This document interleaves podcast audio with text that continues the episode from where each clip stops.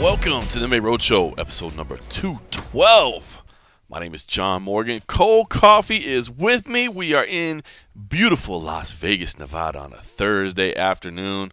I guess it's evening time now. Just the, the mm-hmm. sun setting. My my day's been going crazy. The last couple days, man, I've, I've I've spent just chilling in the Performance Institute all day long doing interviews. I've, I've lost all sense of time. It's so quiet and peaceful in there. Surprised they haven't given you like a little cube over there or something. Oh, that'd be nice. Yeah, Give me a little pass to get in, a little cubicle in there. That'd be good. No, de- definitely not. But Do they, does the security guy recognize you now at the gate? the security guys do He doesn't know my name. Every once in a while, he'll ask me, like the the not the Joe, the younger guy that was Right, always right. at the, Yeah. but it's like the bigger guy. Maybe he looks like he's Samoan or Hawaiian. Yeah, yeah, or, yeah. Or something. Yep. He's, he's always like, "Hey, how are you?" I'm Yeah, like, he's a good dude. They- and every once in a while, they he'll ask me my name, but he's like, "Yeah, come on in." They just wave me in. They're used to see me there. It's it's good. So yeah, gonna bring you some of that content. It's also gonna be rolling out on uh, MMA Junkie. Did quite a few interviews over the last couple of days, so uh, it's been fun kind of hanging out there and doing that. But I basically just stayed back in the media area. I wasn't in the uh, in the actual you know gym area because there was other people's practices going on that we weren't scheduled for. So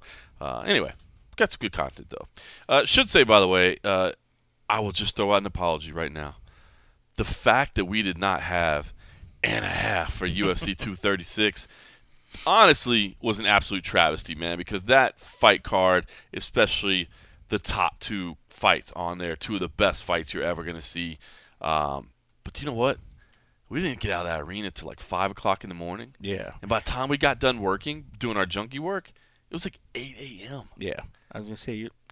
Travesty because we didn't do it, but not travesty because it we were working straight up to the next morning. Like birds were chirping, sun was coming up, and I hate that feeling. Oh, of just like because it's not like we were partying all night and it's like oh hey the morning's up. We raged all last night. It was like literally i haven't stopped working. I don't know how many i must have caught my fourth or fifth sixth wind because there's a couple times literally while i'm waiting for final renders where i'm falling asleep just in my head cursing my choice of occupations cursing my computer that i have to stare at Oh, and- I'm telling you, by the by the end, you know, I, a little behind the scenes secret, if if uh, folks aren't aware of this, but the MMA media as a whole pretty much just hates the shows on the East Coast because the time is so late, man. It's so just ridiculously hour by the time we get out of there. That's exactly what happens, and you know, you try to, you're used to it, you know what's happening, but yeah, man. By the end of it, I remember.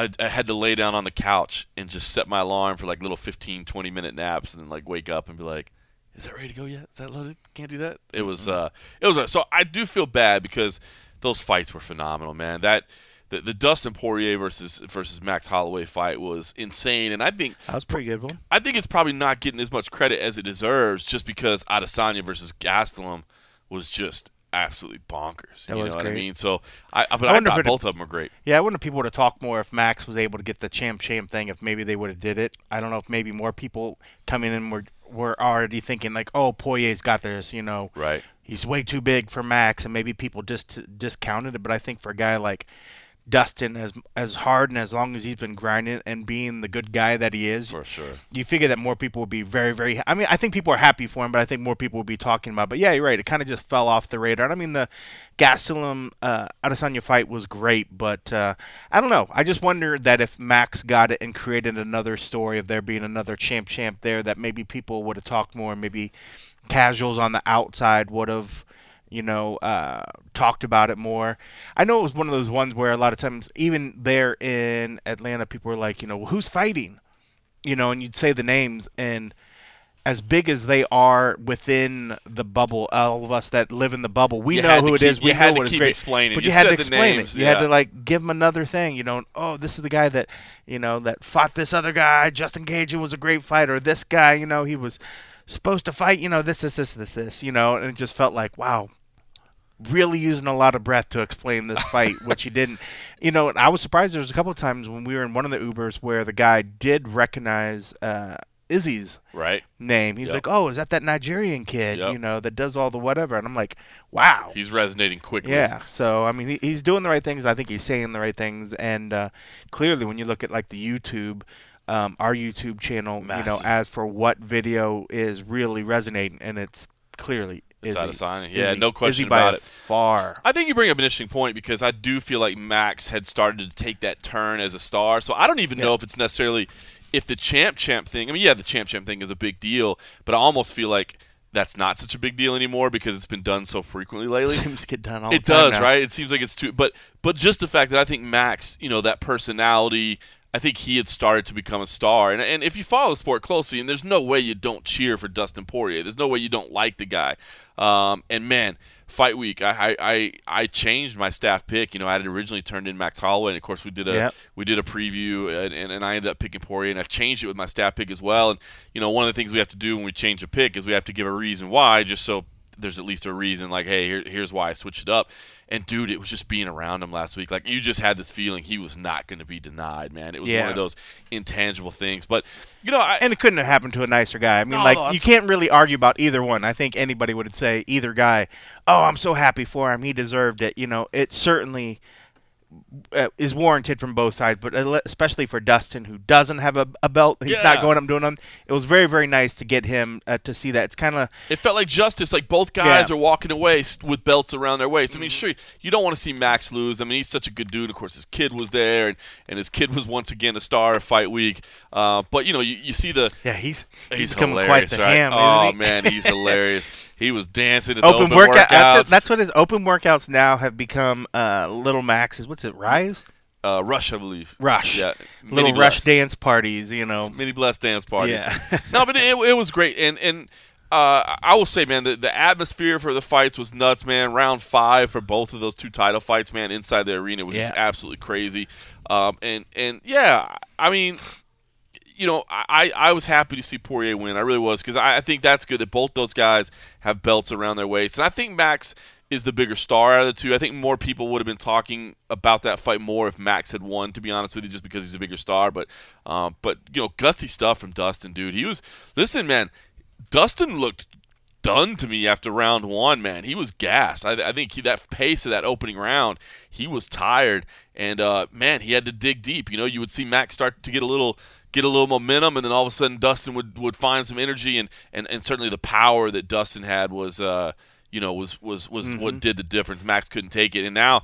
Um, Man, you know, afterwards, UFC President Dana White says he wants to see Holloway go back to 145, and that probably is the right call. But um, man, now we start going back into those weight cuts again, and uh, it, it is it is kind of a tough spot for Max right now. But um, I, I don't know. I, I thought it was a phenomenal fight. I, I just thought the main event didn't get enough credit to me, to be honest with you. I, I had Yeah. it even. I had it even going into that fifth round. I know all, all the judges had it four one, but Yeah. I, I had it three two. I had it two two going into that fifth round, and I thought um, Dustin edged it out. And, and as you said, you couldn't be happier for the guy. Yeah, and, I'm kind of with you too. I know a lot of people. I, if you listen to the rest of the media room, I think they had it. Uh, some of them, it seemed like they had it five to nothing or four That's to one. But when I looked, I mean, I was definitely close to that. It was a lot closer. I, I wasn't paying the the best attention because I was trying to catch up on some of the work because we had so many guest fighters and stuff come in.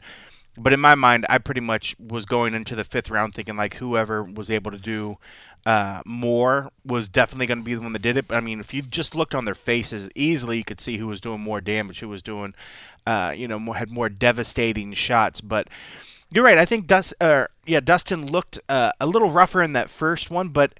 I don't know if that was just uh, that initial energy dump that I think even him with his experience, I think he can still probably experience. I think actually get in there getting for a title because in the later rounds he looked as energized as ever. So it didn't feel like he was constantly getting depleted, depleted. Like you see some of those guys go out there and just completely gas out, and then they just keep going less and less and less. Like he looked good. I think all the way the rest of the of the fight. I thought he had Yeah. good energy level. So I don't know if it was just initial dump of getting in there, getting excited, and he was throwing a lot of heat. He was doing some damage of um, of Max pretty quickly. But uh, it was it was exciting for me all the way through. I mean, I love the sort of you know Max taking the shots, doing the yeah, you know, like he, you know, kind of jawing a little bit, Yeah. waving them on, you know, kind of doing these things, and uh, I love seeing that sort of thing, and uh, it was a lot of fun. But yeah, I thought that fight was great. I mean, it was it was, you know, I know we're gonna go right into the co-main, but uh, it was kind of it was such an energy sort of. Uh, I know for me, just spectating, I felt like I spent a lot of energy watching that fight. That it Yes. took me a second too Yes. to get ready for what was coming because it was almost like, oh man, now we got to go through this again. Right. After watching the Gastelum in Adesanya, I was just like that whole time thinking, going into that fifth round, or especially in the fourth round, I was like, wow, this could end either way going into that. So by the time I got to the the Dustin and Max show, I was just spent, and I was just like, oh my god, we get to do this again, Yep. you know. Uh, which was I crazy. think that's fair, man. I think the crowd felt that way. I think it took. I think it took everybody a second. you I know? think I think it did. I think it did. But that that main event was great. I mean, uh, they certainly deserved to be the main event. Um, I would have. I think I would have been even more spent if it was the other way around, and that was the Oh. the co-main. If I had to watch that before going into the Gastelum, I think I probably wouldn't have anything left. I think it did, man. I think the, the greatness of the co-main kind of affected how people felt about the main, man. I think it was a great fight too. But yeah, you said let, us go into that co-main. I mean, uh, it's just amazing fight, man. I mean, honestly, one of the best title fights ever. I think Gastelum loses absolutely no credit whatsoever. I mean, I, I don't think you take anything away from his stock at all. Um, but to me, man, this was Adesanya. I mean, to me, this this has to has to tick every box of people that maybe had some reservations about him. You know, okay, what you know, I, I saw a little bit of his grappling against uh, uh, Tavares, but I need to see more. Okay, you saw it. You saw him almost submit Kelvin Gastelum. I mean, he showed some great defensive wrestling. He showed some submission skills as well. Of course, the striking was on display as it always is. Um, man, you showed the heart, man. You showed the fact that you can be in trouble and you can dig down deep and you can be tested and and, and still show that you have that capabilities. And uh, I mean, I it's just amazing to me. And, and I'll be honest. I mean, I- look, look, Whittaker is a phenomenal champion, and if Whittaker just went. 10 rounds with Yoel Romero and, and, and I mean anybody that does that deserves all the credit in the world and, I said I'll quit picking against Robert Whittaker because I swear to God, he's, Yeah. he, you know, I, I've guessed wrong. I think about eight times in a row now. Um, but damn, man, Adesanya looks good, man. That's He that's does. it looks like it's going to be one hell of a fight. And I love the fact that Dana said, yes, we're going to do this down in Australia or New Zealand. You know, I wanted to do it here in the States, but we have to pivot. You know, th- this has to be down there because I agree, it's going to sell out a stadium. It's going to be cool, and I I think it's just a phenomenal opportunity for the fans that that, uh, that they deserve to have that fight down there. Yeah, it, it definitely was the biggest time uh, time for for Izzy to be challenged. You know, nobody's ever heard him like that. You know, when he went back to say like going into the fifth round that he was talking to himself. You know, and he was really Oh. sort of muttering up those last moments of like, here it is. You got to lay it all on the line. You know what what are you made of? You know what are you going to go in here and do? And I thought that was incredible to see that because I remember watching it and trying to read his lips and wondering like what is he muttering because you could tell he wasn't jawing over to Kelvin at that Right. point, but he was saying something. I was waiting for him to like start doing some Naruto signs and start summoning something, you know, right before he went in there or something. But he, he did That's all the a- summoning that's inside an of anime himself. reference, yeah, it? Okay, yes, okay. is. It is. Um, but it was it was great. I mean, I thought Gastelum, you know, and I was so surprised. So many people were I felt like hating on Kelvin going in, like thought he had no chance. And I think for all those people Yeah. that said that he had no chance, I hope they're all eating their words because if you didn't think that that was a close fight, then Oh. you're ridiculous. Like that literally went to the fifth round and could have went either particular way, but uh, Yeah. Izzy had more left in the tank and he he brought it together, man. At the end, you know, I think it was so trying for Kelvin and Kelvin literally every punch he was throwing until he started getting tired Yep. had 110% effort. He was swinging to knock Israel's head off. Yep. And uh, you could see the damage that he did do when he was laying it. But Izzy, I thought he actually did a lot more damage. I mean, he Kelvin's got one of the, one of those guys that doesn't show it as much as some of the damage that he was taking. I think some of those shots that Izzy was landing was really doing some good work. And I thought the way he was working the midsection, he was working the legs, he was going up and down. You know, he was changing levels really good. And you're right. I mean, like he had great takedown defense. I mean, he showed a lot of things that a lot of people I think were like, "Oh, Kelvin's going to get him down." And that was one of the things I was thinking. I was like, "Wow, okay, this is a guy that's really going to test him.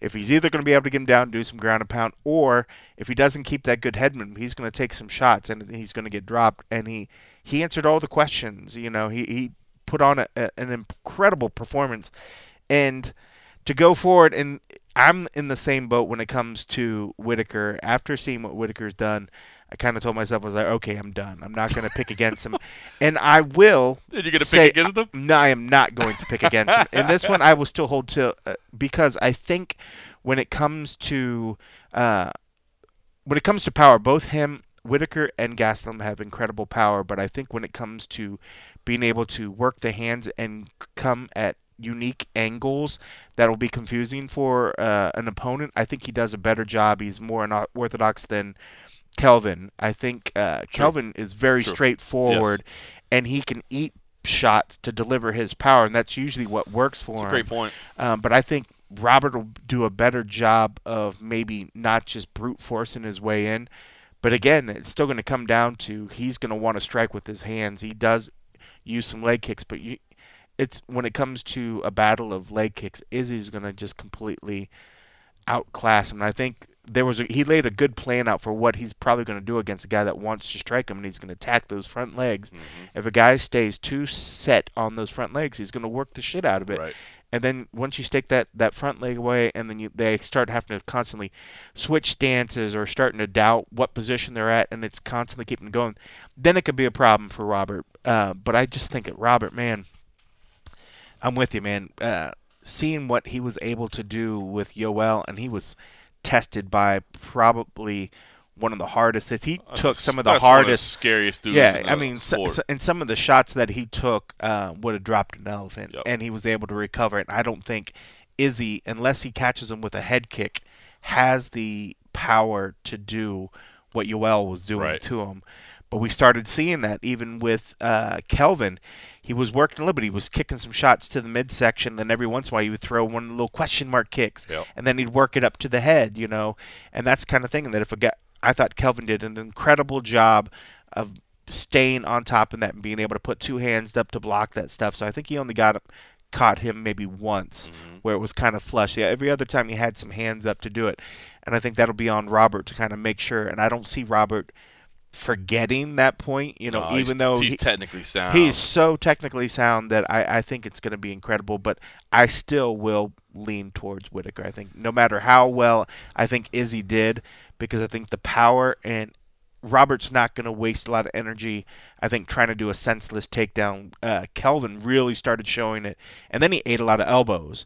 Those were vicious. Some of the times when he was really set, like trying to get it, and Izzy wasn't going anywhere. Right. And he did that Jon Jones sharp elbow sort of thing to the head, or if you want to call it a Travis Browne, whatever. Um, it was very, very interesting. So uh, I'll still lean Whittaker on that one, but you're right. Going down to Australia and New Zealand is going to be incredible for that fight. They those Australian fans deserve it. Oh, they're They- amazing. They're going to be so hyped. No, I one, thought you no were going to say so drunk. well, they're going to be drunk as well. Uh, I, I mean, they better be silly, silly things. I won't say the word, but uh, you wanted to drop the C bomb. I, I know. You can only do it while you're there. I know, then Just because you're talking about them doesn't make it allowable. It's Right. only when you're on soil Right. that you get to drop the C bomb. when you're C-bomb. there, you have a beer, you become an automatic honorary Australian. Then you can start using their languages. uh, but yeah, that should be good. But it deserves to be down there, and I think that it'll be incredible because that country is so big, the continent's so big, and everybody travels. You know, I mean, we talked to our Australian buddies and like, oh yeah, the fight's on the other side of the of the continent, but they fly over there. and they make it. You know, so I'm I'm interested because uh, all right, so beforehand, you know, Izzy had already started taking some shots at Rob, right? Like, you know, Yeah. it, it- uh, basically talking about how little he fights, how rarely he's defended the belt, and I thought that's good. I mean, you want to keep your name in the discussion, right? I mean, you want to make sure that you, you let it be known that you want that title shot. So that was good. Um, but then afterwards, man, he doubled down when he called him a, a fake Australian. He, he called him a, a Mozzie, which I, I had to look up. Which it's a, a slang term for somebody of Maori descent that uh, claims to be an Australian or what have you. But um, so it's not uh, it's not negative negative. Like I don't think it's like you know like an N bomb or like a- something like yeah, that. I was I gonna don't- say it sounds pretty like I know, racially charged but I me. don't. I, now, I'll, I guess I'll have to. I, I didn't see any Australians up in arms about it, so it can't be that big of a deal. But I just did think it because I, I, I will say this. I like have always found it weird that Whittaker was born in New Zealand, but I mean he moved to Australia when he was like two months old, I guess. So I understand why he associates with Australia, but it was it is funny to me that he always kind of like tries to almost distance himself from New Zealand. Like if you say he's from there, he's like, no, I'm not. I'm from Australia. It's like no, bro, you were born in New Zealand. You are from New Zealand, and he kind of doesn't associate with that. Yeah. So I thought it's kind of funny that Izzy was was poking at that, and I imagine that little rivalry would get a little bit more intense if, if they're getting kind of charged like that. So Interesting. uh, I mean, Lowry is a race. He's t- talking on his race. uh, well, Uh oh. all right, there you go. It's the racism. Uh oh. hate. Stop the hate. Stop the hate crimes. All right, uh, listen. So, uh, so again, apologies that we couldn't get the and a half for 236. Please know that it was not due to uh, us not having the intention, and please know that uh, it was not due to any lack of respect for those fights because they were phenomenal, man. It was it was fantastic, and it's not like we could even do it at the airport, man. Trying to get home, the airport was crazy, man. It It took us a whole fucking day Dude, to get back. was- Oh no! I tell you my the, they lost my luggage too? Where it never made it. They scanned it in Atlanta and they never put it on the fucking plane. That's how bad they were in Atlanta. And I wasn't even I wasn't the only person. I mean, like one, I went back to the the baggage thing. You always carry shit on, so you never see. Yeah, But when I got baggage. over to the American thing, the whole backside of where uh, it's weird. McCarran has a shitload of carousels, but they, They only use use the like one? one in the corner. The whole backside was roped off full of ones, and in front uh, of the American was all full. So it was a giant L in front of the uh, like check-in thing, was lost just luggage, of baggage, just luggage. waiting there. Wow. Um, so when I got my thing and I checked in my scan, uh, like on the the app, I was like, oh wait, well it says that it was scanned in, you know, Atlanta, and sure enough, she confirmed. She's like, yeah, it was scanned in Atlanta, but for some reason, it never made it onto the plane. oh, nice. So it must have just sat there on the tarmac or sat somewhere. Oh. But uh, so it ended up getting delivered uh, midday the next day, which was which was fine. But luckily, it wasn't like I was. Luckily, it was coming home and not going to an event. Oh yeah, because you don't have your Yeah. gear. You're, I mean, because part of the gear, yeah, part of the gear would have been in there. So it was just like, uh, shoot. So, but yeah, it was a it was an ordeal. So yeah, but I think by the time I got back to the house after dealing with the baggage, because we landed late with the delays, I think I got back home at around two a.m. So yeah, that was it was a hell of a day. So that was- it was yeah. a hell of a day. It was brutal, man. It was brutal. All right, well, listen. Somebody else who had a hell of a day. How about Dan Ige? All right, Oh, Dan Ige Lord. takes to social media this morning and says, "You're not going to believe this. Uh, somebody has shown up to my door and taken my blood." Uh, and come to find out that they are not actually from USADA. Uh, they they got to the wrong person, and uh, I, bizarre. I tried to run into him. I was hoping I'd see him at the Performance Institute because I was there, but I just missed him. He was leaving as I was arriving. Uh, so I, I, I got him on the phone because I had to ask more about this insane story uh, where he basically asked him if the person was wearing a cape? gave blood to a stranger. Oh, Did they say, "I want your blood. I'm coming was for like- your blood"? I was what, like Superman wanting his blood? I don't get it, man. I get it now. That was a Dracula reference. That was a Dracula reference. All right. Well, here's. Uh, I didn't ask him that, but uh, but here's what I did ask him. This is uh, this is my conversation with Dan Ige. What's up, John? Not much, man. How you doing? I'm doing all right. Doing a little better. Dude, what what what happened this morning, man? It- Some somebody just showed up at your door and took your blood? yeah, so I mean, uh, let me start from the beginning.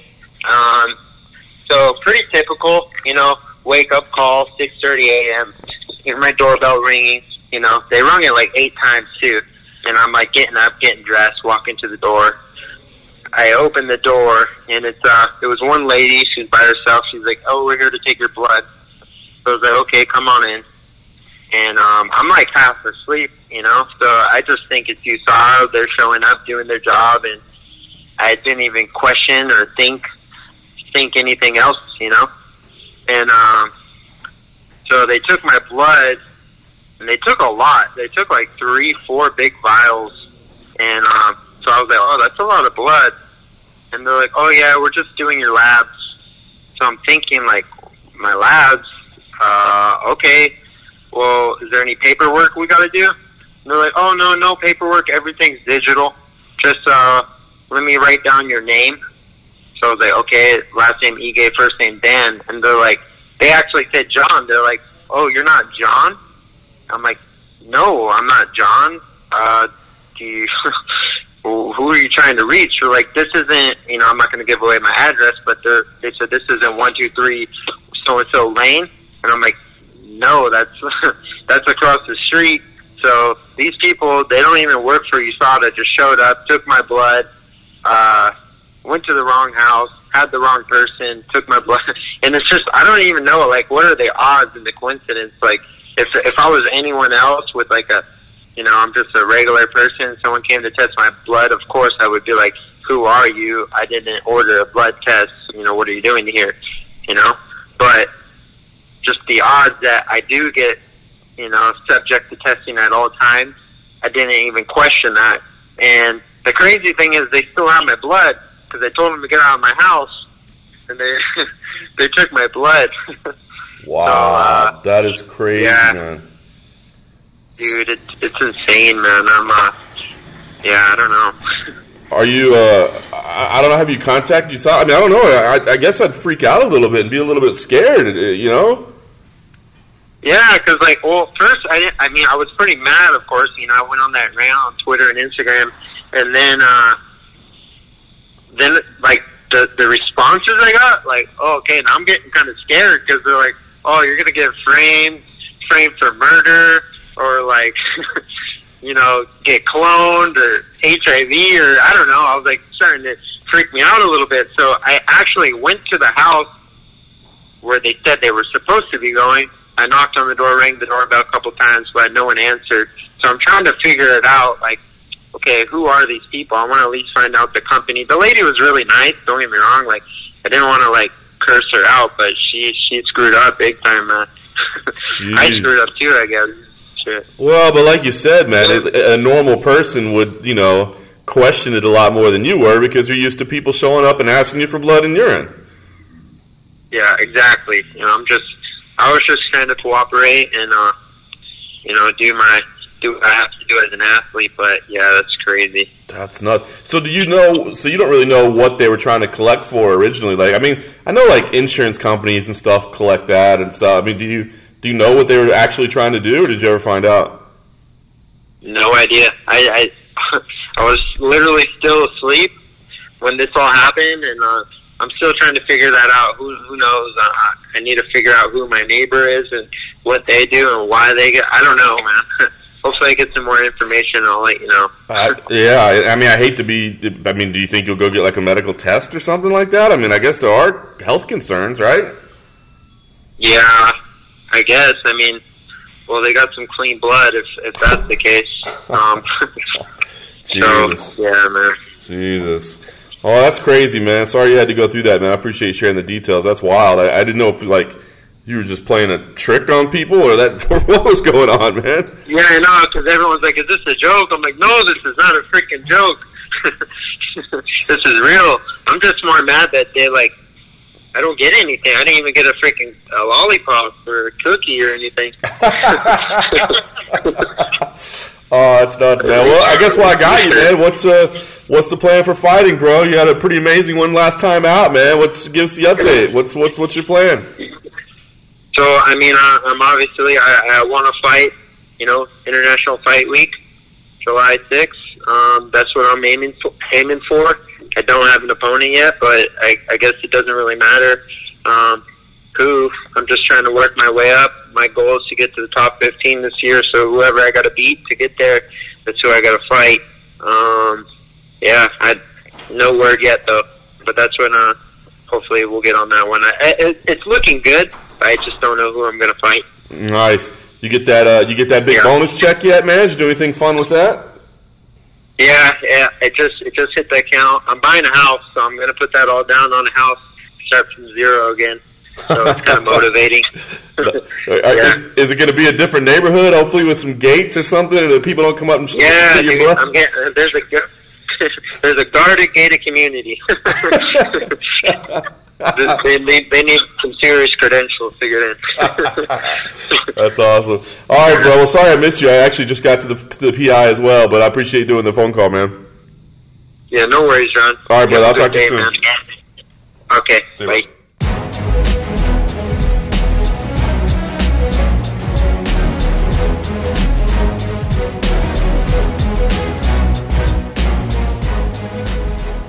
Right, that was Dan Ige uh, breaking the news that he wants to fight in July, International Fight Week. Oh, and also, by the way, sharing the story of how he gave his blood to a random stranger this morning. Now, listen, I do feel bad for Dan because I can see right away that people be like, bro, what's wrong with you? Why, like, why would you just give your blood to somebody? But these guys that are signed up for USADA, it's not surprising to have somebody come and ask for their urine or ask for their blood. So in that way, I feel bad for them.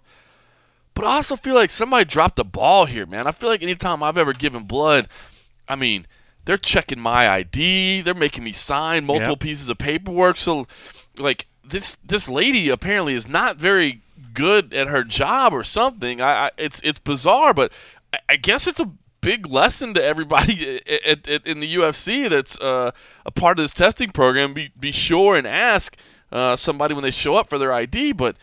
It does seem like just such a random set of coincidences, like because a normal, per- if, if somebody shows up at that door right now and asks for our blood, we're gonna be like, "What are you talking about, dude? I don't, you, I don't need to give you my blood." Right. But he just happens to be a pro fighter that's tested under USADA, so. But still, it seems like there should be safeguards in place that should have kept this from happening. Yeah, it just. Uh, I mean, it, one you would think that if that's the case, that whoever is running this thing, which I've read some reports that say that he's been in contact with the neighbor who supposedly was the one that was supposed to give uh, blood, and that he's been in contact with this lab. I would think if people know who this lab is or whatever, they need to revisit their their whatever their procedures. If in fact, I don't know, it just it sounds so bizarre and so weird and so just like not right, not real. it's just weird. Like the fact of like somebody coming and they don't identify themselves. They just say, "I'm here to take your blood." They don't give a name. They don't say where they're coming from. Unless they're wearing a cape, in which case it makes yeah, no unless they're wearing a cape, then you understand that. I hope you have garlic nearby, uh, or some holy water. Does holy water work on vampires? Yeah, it does. Yeah, holy water. if you have some holy water to splash on them or something, it just seems really weird. But um, I guess I don't know. I wonder. I'd be interested to see how other athletes treat it. If somebody shows up at the door, do you? Do most of them ask for identification? Does USADA have identification that they're supposed to show?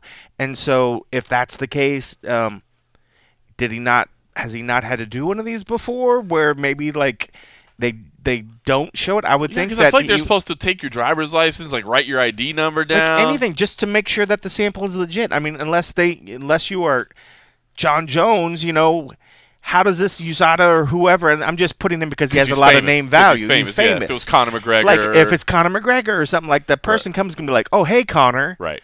I mean, no offense to Dan Ige, but I'm sure the person come up wasn't like, "Oh, hey, you must be Dan," unless they are like the hardcore of the hardcore. Did you pick up a performance of the night bonus last Yeah. month in London? Just last month, right? you know, uh, so I just think it. I think it just bizarre, and there's a lot of just things that just seem so weird and so off. But regardless, taking the story on face value, that is so bizarre and so crazy that What if it's somebody would like- show up. What if it's just like some weirdo that like has a fantasy for human blood or some like like maybe it wasn't another lab because you're right like nothing they did is right if his story is if he's telling the Yeah. truth and I don't have any reason not to Yeah. believe the guy I got another conspiracy theory, but, you i- finish if there's if there's I have no reason not to believe the guy right Right. so I mean Dan's always been cool he's always been uh, you know uh, he's a good It's dude so out of left But field if he was to make this up. Yeah, it like, doesn't. It this does, is- it's so out of character. who the hell would doesn't make up sense. something like this right It's a stretch. But you're so right because I, I I've given blood a couple times, not many, like for life insurance and stuff Right, like that. And they come yeah. by, and, and, and I've seen I've actually seen the drug test uh, be done before that the that that uh, um, that USADA does, and you have to like sign. You have to pick a sample. You have to sign You off on to- the sample. You have to sign off show- on the sample. That, to- I was going to say you even have to sign your thing you off have to right sign. there, and You it say, says like the name and I, everything. I approve this file. I'm okay with this file. Uh, Yes. You know, hey, let me show you that this has not been tampered with. Do you agree that it has not been tampered with? Yes. Yeah. Sign this. Uh, sign this label. Sign. The, you know what I mean? So like, and I gotta be I, okay. That's USADA, but I, I imagine that most any lab collector, because these people don't actually work for USADA, they're just Right. hired by USADA to follow a procedure and collect. I'm sure that. Everyone, so what if it's really like just some weirdo that is like trying to pass their own drug test or like trying to uh, like I don't know. They want to drink it. Uh, maybe they do wear I was going to say it'd be, it'd be it'd be interesting. It'd be I guess in twofold a couple weird conspiracy things is if they did in fact say this was something that is just so enamored with him and maybe just wanted his blood for their own like weird cult oh practices or whatever. But here, this is a completely far out field. What if you know? Because you you always wonder sometimes if some fighters are or, or just and not even just a fighter. People want to come up with an, a, a story to explain something that's going to happen right. you know so right now he has kind of this blank check that he could say if there's an abnormal blood result or something that is about to come down the line he can always try to use this moment to say that he was infected by this random person that's coming. That's my conspiracy thing. Like, say if his blood comes back tainted and he comes up something, or say if he comes back and he tests positive for whatever, this now sets him up to where he can be like, it must be because of this. And, they, and now you have the UFC on record saying you should go file a, bl- a, fi- a police report. I'm not saying that's what this. This is conspiracy hat shit. That's conspiracy theory. But you know, this is in a That sense giving him. cheating. This is. I mean, this, it is. But if you're desperate and you know that something's coming down the line, what would you do to save your career? What would you do? I mean, What would you be willing? To do? I guess the say? fact that we know Dan because we see him a lot, like because we're taking, but we're taking his word on that it. does not There's seem no like proof. something Dan would do. There's no pictures. But if this this was some, but what I'm saying is, if this was some random athlete that I'd never met before, I'd Right. never, I've never heard of before, Right. I could go, all right, Right. Well, a lot of people are saying the same thing about Angela Magana when they were just like, "Is this real?" Until you see shit happening at the hospital, Yeah. there were people that were saying, That that "Is this real? real. That this wasn't real." that was bizarre. You know, so I mean, like I don't, like I said, from everything I've met from this guy, I think it'd be completely out of character and weird if this was ever like a made up thing. But just talking like let's let's be weird podcast hosts talking about some conspiracy shit. That shit could happen, but it just doesn't seem right. This lab or whoever these people, um, I would be I would be interested to see how anybody else. I mean, they should I mean, never granted, collect blood again. athletes. They should never collect blood again. They should never, ever. They should not. they should not be working for this company anymore. Yeah. For them to not come and either identify themselves, or if they did, it should be fighters should. You know, maybe a good lesson for anybody that has this happen is like make note of the people that come. You should be able to take a log. You should be able to go back to a journal and says so and so from so and so visited me at this point and I gave this. That's true. You know, if you can't go and say I don't know what the person's name is and I don't know where they're actually working, that's a little bit weird. You know, I mean, I would I would be interested to see point, what man. fighters do That's to actually a good safeguard point. Just have like a notebook or something. Be like, hey, every time somebody goes, I'll, I'll write it down and like, Wait. hey, I know you're recording me, but I'm recording you too. You should. I It's not mean, a bad I idea. mean, That's actually- I mean, they really should. And I would just be interested to see what other fighters have dealt with, what their experiences when somebody comes to their door to collect. What is the procedure that happens? You know, I mean, it's easy enough. I'm sure we could probably reach out to some of the people here in Vegas and be like, when somebody comes to your door, what is the procedure?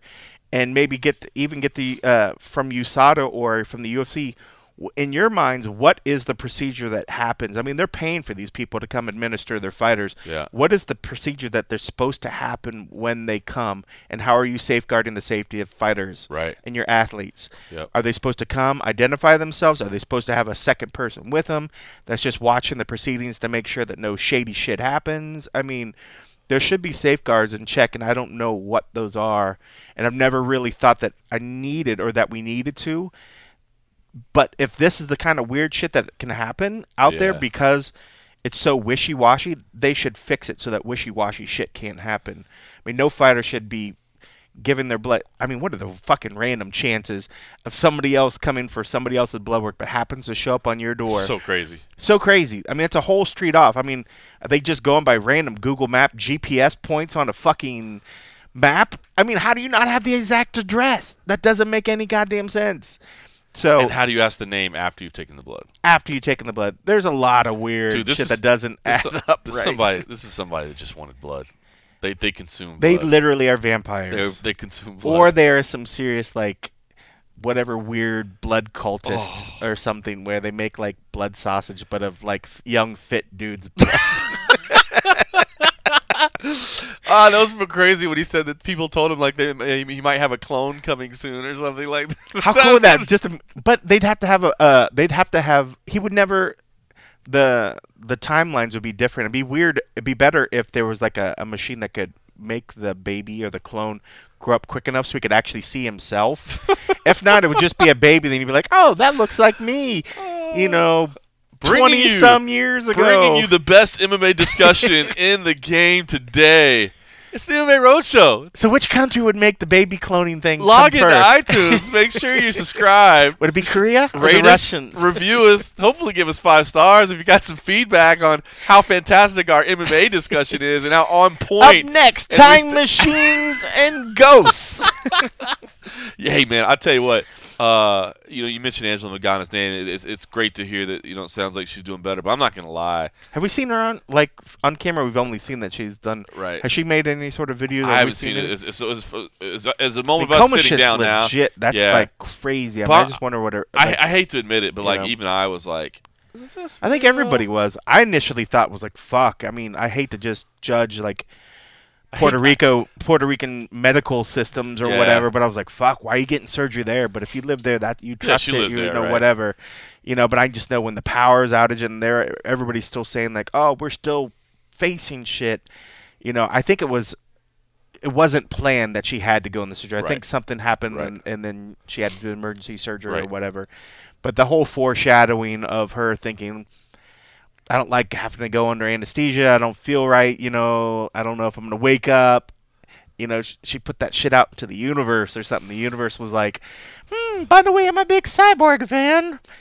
Let's do this. That's how the universe sounds. I feel I feel way. bad, man. I'm glad. To, yeah, the universe is weird. The universe sounds like this. Do you want teas and crumpets too? There's no even English accent there. Why would they mention teas she and could crumpets? still like it. I'm thinking more like Mrs. Doubtfire.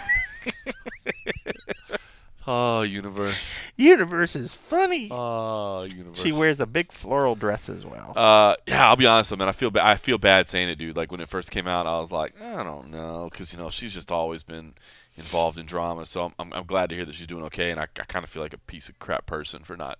well, I think not- I think everybody initially just initially thought just I mean, uh, you know, to use the terms that the young people use out there. Every once in a while, people would say that some of her posts was, was she was being thirsty. I, I hear that means that uh, she lacks water in her diet. I did, but a lot, of, you know, or looking for attention. You know, Right. is what I what I'm told. Thirsty means Right, right. Um, but uh, Needing to be quenched. needing to be quenched, I guess. But Yeah. uh, so Glad- yeah, glad I mean, I, she's doing okay. yeah, I'm glad she is as well. And I mean, you know, shame on people out there like us uh, thinking that that initially could have been what it was because uh, yeah, that is some serious shit. So I'm glad she's I'm glad she's good. No doubt. All right, Even thirsty people don't deserve to be in comas. That's right. Let's talk about some uh, some MMA news, uh, some MMA subject matter since we've drifted far off topic. MMA stuff for real. Uh, listen, I had a chance to do several interviews. One of those was with Joseph Benavidez. Of course, we know he's uh, fighting Jussier Formiga in what is believed to be a number one contender fight, uh, but he's in such a weird position right now, not really knowing kind of what's going on with the flyweight division, uh, not really knowing what Cejudo's going to do. Um, just a, just an odd spot. So I wanted to get a chance to, to catch up with him and we had uh, he, he was very frank and very open and very honest uh, as he always is. Uh, so I thought I'd uh, play this for you guys here, and uh, this is my conversation earlier today with Joseph Benavidez. Yeah, so everyone after the Alex Perez fight, because I like the fight got stopped in two nights, I had to beat the guy twice. They started calling me Joey two times. Really, just like me and like one other person, or maybe I just called myself that. Either way, everyone's calling me that. but uh, so after that, I get the fight with uh, Dustin Ortiz. So that's also the past, but like I had to beat him for a second time, beating all these guys two times. Formiga comes up, I'm like, oh my God, now it's the present. I have to beat this guy twice. But then you always look ahead to the future, and I'm like, my next fight would be beating Cejudo twice. And it's just like Joey two times is like born, you know, in the cosmos with a destiny. So, uh, so yeah, so now I call myself that. We'll try to make it catch. Yeah, yeah, yeah. Yeah, we good. Yeah. Yeah, I mean, I guess everyone's doing it. It's like, I don't really like it, but, you know, spread the word. Well, originally when this fight was announced, uh, Dana kind of made it seem like you guys would be fighting on the same night as the as the 35 title fight. Right? Yeah. Did you did they ever talk? What what happened? Did they talk to you about that? No, I think right. I looked at it as a mistake, honestly. Dana was kind of breaking news. Obviously, the guy has so much going on in his mind, and we filled in for the last fight with like um, TJ and um, Cejudo, or I did. So I think he kind of just, you know, rolled it off without really thinking. And I'm sure someone after was like, "Oh, they're not at the same weight class." And I thought the same thing. I'm like, "Well, that's not the same weight class. I'm not going to train to fight Formiga at 35." and then be a number one contender at 25. So I, I, I looked at it as a mistake because no one ever said anything from it. And then right after that, you'll see they made like two good 35 pound fights on that card. Right. I think they did Aljo and Munhoz and Rivera and somebody. Yeah. right? So I think they're like, oh, oh, that's different weight classes. Okay, So- so so you're not technically the backup. No, no, no, no, no. It, it was confusing to me. I It was like, well, was, guess yeah. They just go up. Me too. pounds? I was glad he said we were fighting for number one contender, but they're like, we'll put him on the same card. I was like, I was like, it'd be cool to be on the same card for like time schedule, but I was like, that doesn't work out. Like, I'm not fighting at 35 for you know. So, so yeah, I think, like I said, I think it was just confusion. Yeah. Maybe happens when you got so much going on. I guess. Got a lot going on. Yeah. Straight so tough. Well, all right. So does, does Joey two times go back and, and watch the first fight? And that was a long time ago. It right? was, But I mean, yeah. Is it? I feel like you guys have probably both evolved a lot since then. But did, did, did you go back and use that as data at all? Yeah, more just to see what he would probably use as data, because that's a natural thing to do. Well, he beat me. What did I maybe have success with? It was a short fight, also, so there's not a ton to look at it. We're both different fighters, so I'll look at it, but it's all about the recent fights, seeing what he's doing, what he's done, you know, how he's improved. Um, even looking at my recent fights and seeing what is he going to see, you know, that he thinks, you know, that I've been doing. What have some of my tendencies been, you know, and then from there, just really leave it to my coaches to, you know, adjust the game plan and my training rightfully so. And then, you know, I just work on, on being the best I can, knowing where I can maybe have advantages in the fight. He's such a specialist at what he does. Yeah. I mean, do you spend an inordinate amount of time doing jujitsu than you would during a normal camp, or do you have to be careful, like not to not to focus too much on? It? Yeah. It's always in the back of your mind, so you switch things up, but the guy's solid, you know, like his stand up looks really good. Like no one he doesn't get beat up on the feet either, and he even like hurts guys on the feet. He lands clean shots. You know, like the Ben Nguyen fight was a really good. Um, you know, he he's and he throws back fists and stuff like that. So his stand up has improved. Even in our first fight, like it's basic, but it's fundamental where he doesn't make mistakes. So you know, you can't just be like, oh, we're just going to be on the ground the whole time because, you know, I don't think he'd be able to take me down anyway. So I'm going to have to respect his stand up and maybe some desperation from his stand up. But, um, but the jiu-jitsu is definitely something you look at because MMA grappling and jiu-jitsu is so different. Like even my last fight with Dustin Ortiz, like we grappled, we like fought on the ground. We weren't giving up inches in position. Jiu-jitsu is a it's an agreement almost. You start doing jiu-jitsu, you know, like even if you go to jiu-jitsu gym, like we're on the ground for five minutes. If you're trying to do jiu-jitsu to somebody in an MMA fight, they don't have to agree to it. They'll get up, they'll not even settle for it. So it is a little different. I'm so used to grappling MMA, you know, holding positions, winning positions, winning scrambles, especially at my weight class. So when I grapple these five minute rounds, like where you have to stay on the ground and like the guy's not trying to get up, you're kind of like, oh shoot. But then you see all the different layers that there is from a guard and all that stuff. So I actually have switched that up, like, you know, doing less just like, hey, escape, win a scramble, to like, what are the ins and outs of like, you know, jujitsu game, back control, which he's really good at. So stuff like that. Yeah. As you said, Dana said this was the number one contender fight. I know you're tired of answering it, but I mean, what is it? Is there rumors around the, the, these hallways of what's happening? Are you reading the tea leaves? I mean, when he says it's a number one contender fight, does that make you feel good about the yeah, that I mean, it makes me feel that makes me feel good. Like, but it's like that initial like fix of just like, oh, cool. Like that's right now. Like I'm fighting for number one contender fight. A title fight me it might be after it. And even if there is a title fight, which I think there will be, you know, I mean, if Henry loses, you know, he's still going to be like, I'm the 25 champ. Like you're not getting rid of me. He has to defend it. Um, but then I kind of look at the state of the rest of the division is like it's getting set up for failure and being dissolved because there's no one to defend it with after that. I mean, me and Formiga are up there as the number one contenders to fight Henry, but Henry wins, I win. You know, for like who are we gonna fight after each other again, again? You know, so that's kind of you know, there's nothing solid right now. Obviously, we're still fighting, but the way it looks to me is everyone that's losing is getting cut or being forced to move up, and that's clear as day. I think to everybody. Um, if you get cut, you're moving, you're you're you're, you're uh, or or not moving up. You know, so like really good guys have got cut because they lost, but then guys that come, are coming off wins who can't be cut, um, like not that they're not good, but like like not as good as names that have got cut, like a Jordan Espinosa, Kai Kara France, or something like. They're still on contract because they haven't lost. But when you lose, you can get cut or forced to move up. And I've seen it already. I've had 25ers tell me, coming off a loss, well, I want to fight at 25, but they say I can only go fight at 35. Or I don't have a job, so I'm just like, well, that's kind of weird because if you can fight at 35, why can't you fight at 25? You, could, you don't want to get cut. And then I know some other guys that were just called and were like, hey, you're a 35 pounder now. And then they were just so happy to not get cut that they were just like, okay, I'll do it. You know, so that's what it looks like. I mean, it's it's clear as day. You know, like everything's getting dissolved, but I mean, it's not over till it's over. I'm sure everything's always you know almost dead until it's not. So you know, doing everything we can to like revive it, but it definitely doesn't look good.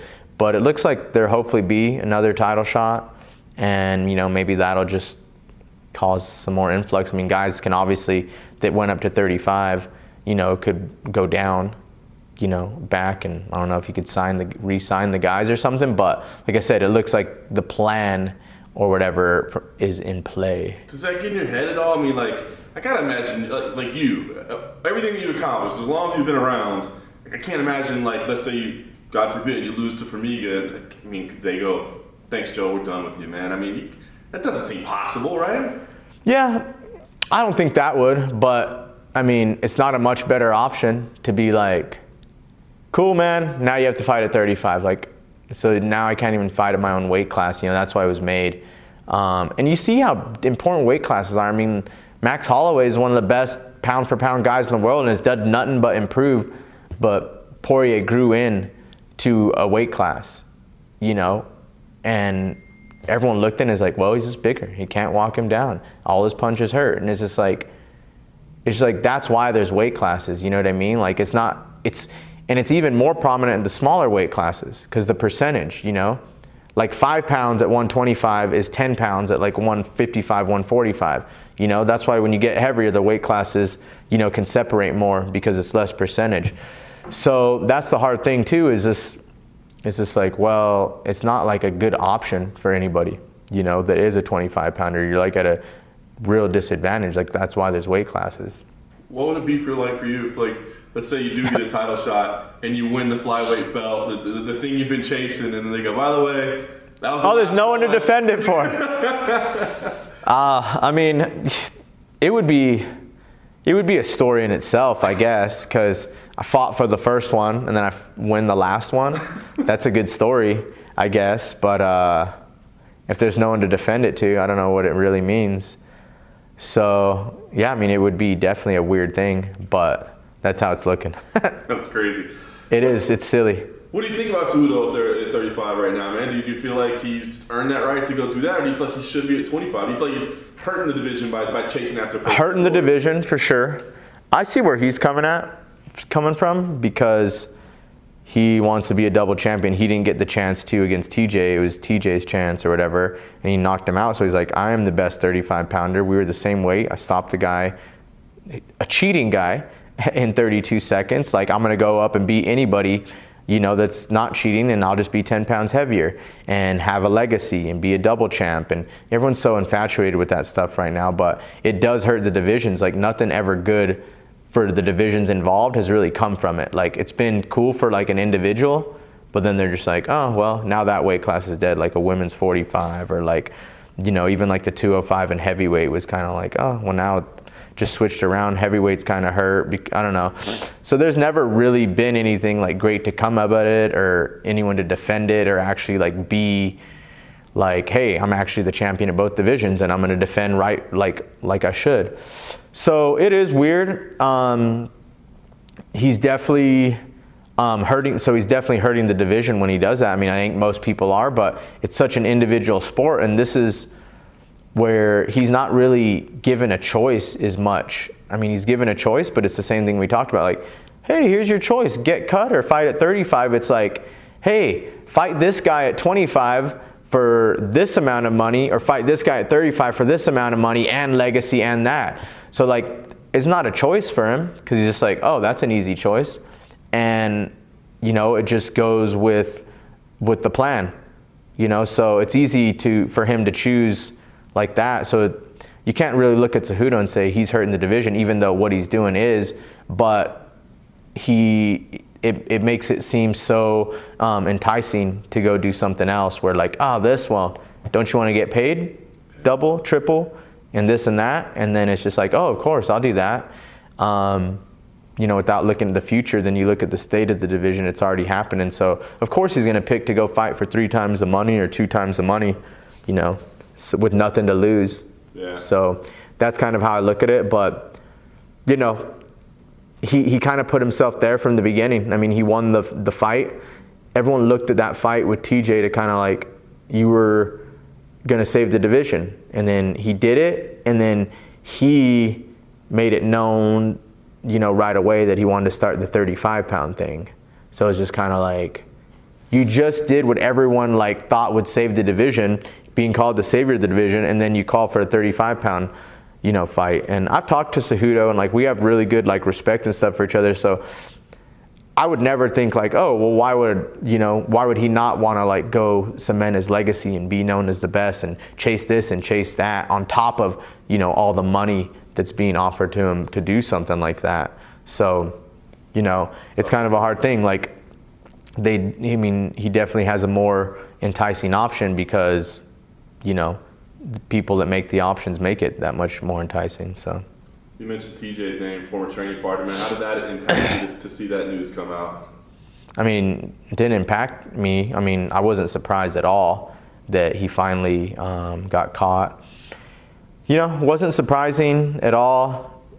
There's nothing I can really say, like, as far as like, that hasn't already been said that's like bad. I'm not going to sit here and say the guy is this and that because if you look at the internet and everyone, it's already been said. So, you know, there's nothing worse you can say than what everyone already thinks, which I think is warranted. You know, everything that people are out there and giving him, it's 100% warranted for what he did. But um, it just goes to show, like, there's consequences for what you do, and you can't you can't hide who you are forever. And I'm surprised it took that long for him to get caught and hid and, you know, kind of what he's about this long. So, you know, but you can't hide that stuff forever. So it's great that it came out. There is consequences. And I mean, if anything, I don't even think the consequences are that much if you look at it for like, you know, so I mean, it's not that bad, the two years get some surgeries. You got paid the day after the fight anyway, so it's not like you're getting suspended for the year. Um,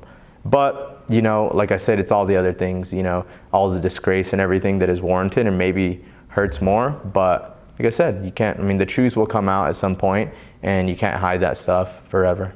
Well, it's gonna be an interesting time for you. So this fight is big. It seems like there's a title fight on the other side. yes. Um, give, give, me an idea. I mean, what do you feel like you got to do? Is there some feel like you got to go out there and, and, make a statement? I mean, as you said, I know you're trying to save this division. How, how do you do that? Do you you got to go smash somebody and show that you're dangerous? Do you got to be in some entertaining back and forth fight that people go, oh my gosh, these guys are amazing? Do you have to talk trash and be Conor McGregor so people pay attention? What, what, what's the goal here? Honestly, man, like it's crazy because everything that has happened for the division to stay around, like Cejudo winning, they still made this fight. Well, Cejudo winning, there was a chance that like, oh man, like they might make him and TJ now. TJ tested positive, like 100%. Now, like he has to defend. They still did this, they still did that. So, sadly enough, you can do the craziest thing, throw a guy out of the cage with his head decapitated and whatever. But like the higher powers, the people with more power than you are going to do whatever they want and they think is is is best. So it's honestly the sad thing is you have to look at that and you have to not take it personal and you have to I don't know. It's it's it's terrible that you're at that point where it's like you have to like accept that stuff, but everything that has already happened for like us to keep you know, making our own division and 35 for to be its own division. Like we've proven everything, you know, stop this guy, then he tested positive. So now they lose a champion, but there's contenders here. Like, like all that stuff has really already happened and still, you know, uh, what's happening to our division doesn't make sense. So there's really nothing you can do. Like, it's a sad thing. It's a sad thing. It's just like, you can do whatever you want, but then it's like, oh, that was a cool fight But just like the Cejudo was a cool fight when he knocked out TJ in 32 seconds. Oh, flyweights are this, flyweights are that. Great. Now we have a good fight here and a contender that he hasn't um, that he has a loss to. Made 100% sense, but they still want to do him and TJ. And it was just like TJ tested positive. Oh, well now there's no way they have to do let 35 be its own thing, let 25 be its own thing. Still didn't. So what else are we gonna do, honestly? And uh, and that that's the that's the reality, I guess. I hate to end on a sour note. Tell us, tell us a good thing. Tell That's the reality, though, right? I mean, so yeah, where do I go from here? Is like, yeah, I'm, like I said earlier, the only thing I have is like, it is not dead. Like, like, I'm still fighting Formiga, who's a top guy, and I have to beat him to get a title shot anyway. My main goal is a title shot. I mean, yeah, my main goal is to to to save a division and, and rebuild it and stuff, but it's just like, you know, you can like you can do everything and it still might not. So I mean, you still have the motivation to win the title that you've been chasing the whole time, even if it's the last one or not. Um, which I hope it's not. And I don't want to like set this up as in like that, but I'm just saying I'm not naive to the fact of like what's happened in the division. Like there's I don't even know how many people are left fighting in it. Um, so yeah, there might be a title shot, and that's the main goal anyway. I mean that is probably above like I'm saying like a lot. Sorry, um, that is probably above you know the um, my priorities. Like that's always been my goal. The other thing is like something you can't stop anyway. But the things I can control is you know beating Formiga and then you know beating Cejudo again. So yeah, that's it, man.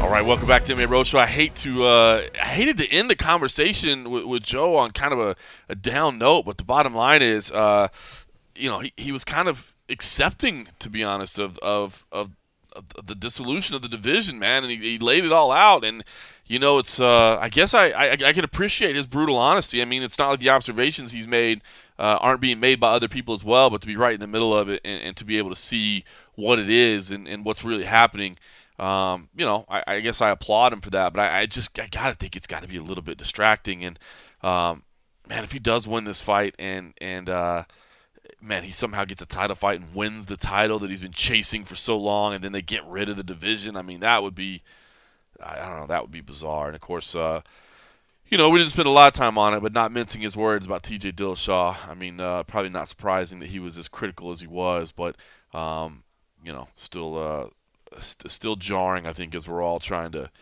accept this thing that happened with TJ Dillashaw and, and, and what it means moving forward, man. It's, uh, I don't know. Joseph's in a weird spot, man. I, I can't imagine he'd be one of these guys that they just go, ah, you lost and we don't have flyweight anymore, so see ya.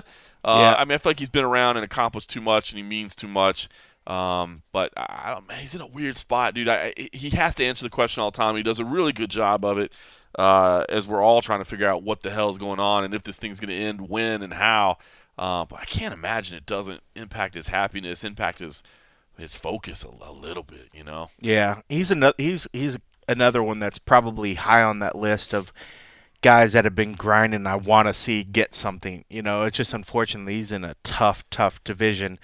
But when it comes to probably one of the nicer guys in MMA oh, that yeah. has literally done anything that we've ever asked. You know, it could be media day or whatever. It's like, Joe, we got this some random ass idea for another video or something. Can we grab you again? And he's always been uh, open to it, and uh, so I have the utmost respect for his work ethic. You know, even outside of fighting, you know, the stuff that he puts into a fight week and he's willing to do. Um, so I, I definitely want, and you know, I, I like his wife. His wife's not so bad. Yep. You know, um, I want good things for him, and he's another guy that's been on that list that I'd love. I would love to see him get what he's been striving for. That'd be awesome. And, and it would suck if the division should go away, but you know, it would be a small hurdle for him, you know, to uh, to go up another division Is or that whatever. a flyweight joke? it wasn't intended to be, but uh, um, it's no small hurdle. I mean, um, I, I I would like to. I mean, he could fight at 135, but as he said, you know, it's it's tough, man. There's weight divisions for a reason. I, I would love Yeah. to see him continue at 125. So uh, we'll see what happens, man. I'm, I'm I'm anxious to see how this all plays out. Uh, all right, this weekend, Saturday, uh, we are not there. It's the first show we've missed this year uh, as a staff at MMA Junkie. So it's the first UFC uh, that we haven't gone to, and and and. Uh, I get it, man. This card, uh, UFC on ESPN Plus Seven over in St. Petersburg, Russia. It's not. It's there's just not a lot of English speakers on it. Number one, which makes the content kind of useless if everything's going through translators. So, um, you know, not a lot of massive names on it. Not a lot of English speakers on the card. Um, and it's just expensive to get to Russia, man. You have to you, Yeah. have, you have to add visa costs in. Not only is it a long flight, but I mean, even if we were to send uh, like you know Abbey Subhan from London, I mean, even he has to get a visa, you know, and it's not cheap and it takes time. And um, it just this one was kind of a pain in the butt, unfortunately. So we, we don't have anybody for live coverage, but we will of course be covering it. I do say. I, I like the afternoon cards. This might be a little early for for our time.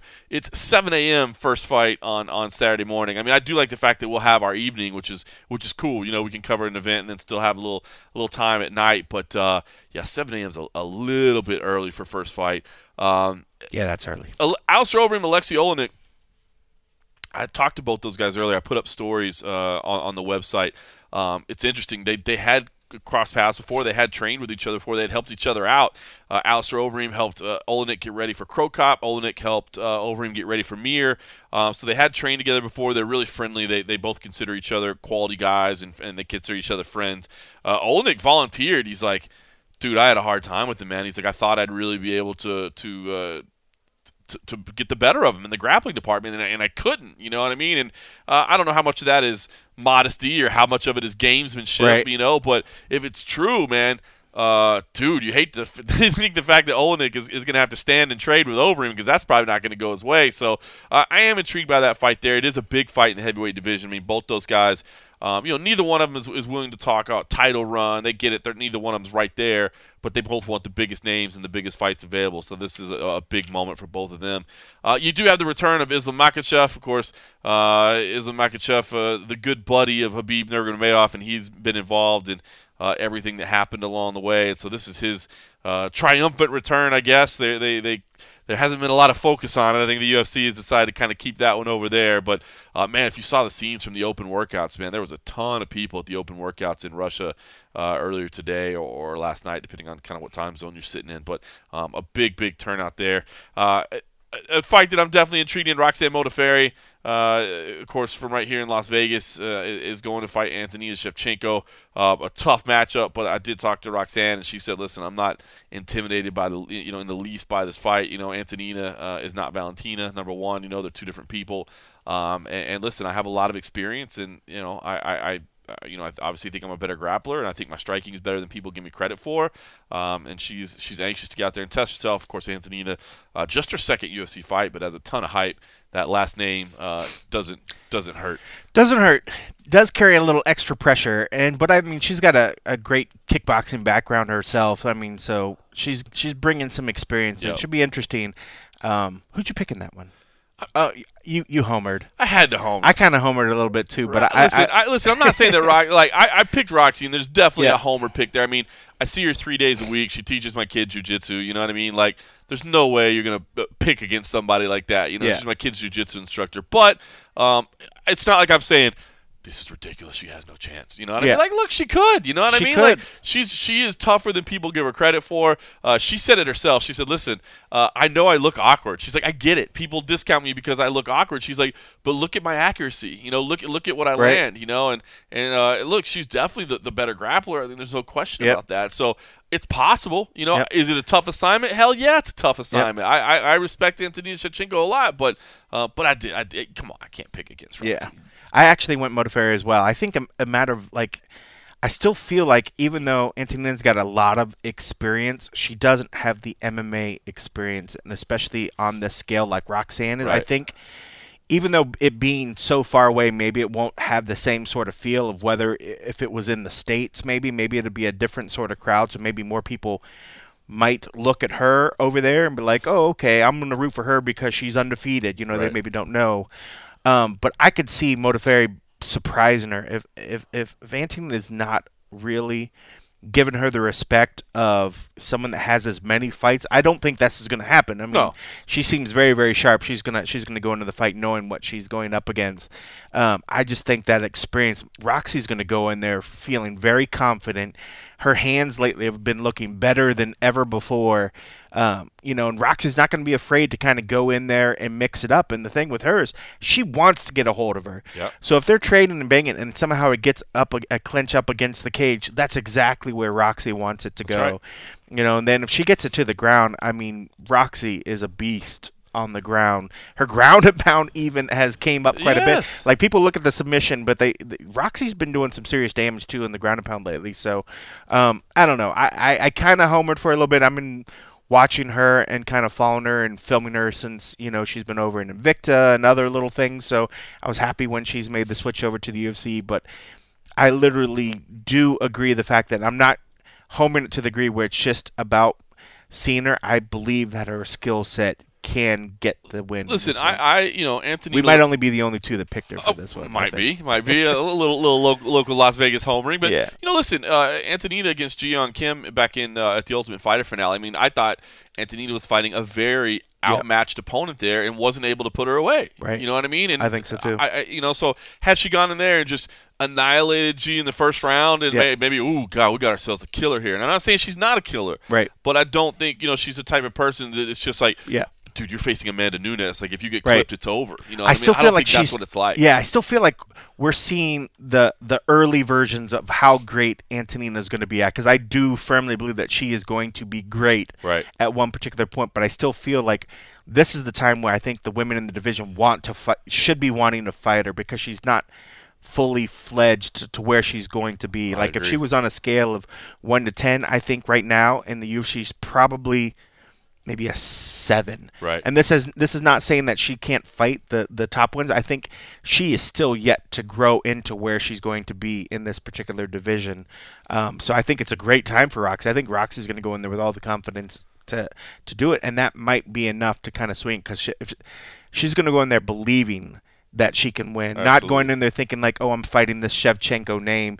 Where I think some fighters might go in there and think that they're fighting somebody that has Valerie right there, but uh, or I'm sorry, you know, the champ Valentina, va- right there behind her. You know, that's Yeah. not the case in this one. So uh, it should be interesting. It should be interesting. So uh, We'll definitely be watching. hopefully we one. look like the geniuses when Roxy gets the win. We'll be like, oh, we Totally. knew that. We knew all along right with confidence. along that it was Didn't even have to anything happen. to do with a homer pick at all. No just totally, we at really all. broke it down, and we just were leaning that direction. now, if she goes in there and gets starched, I'm like, ah, well, we knew it could happen. it's a tough assignment, dude. It It's- is. it's It not- is. It's it's not easy. I mean, if Shevchenko can keep the distance and keeps it a striking battle and, and uses the, her legs and can keep that distance and constantly work the legs, and if Roxy's trying to just kind of muscle in there and, and use the striking, because when it comes to kicking, I mean, it's it's night and day. But I think Roxy's hands have improved quite a bit.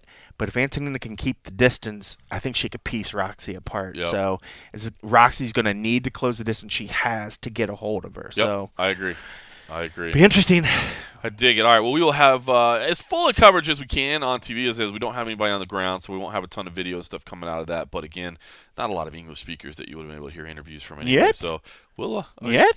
guys, that's your Russian. That's like, how do you say like no? But in like yet? I have honestly never heard Yet? a Russian sound like that at all.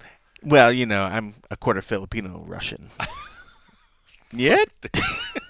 So ridiculous.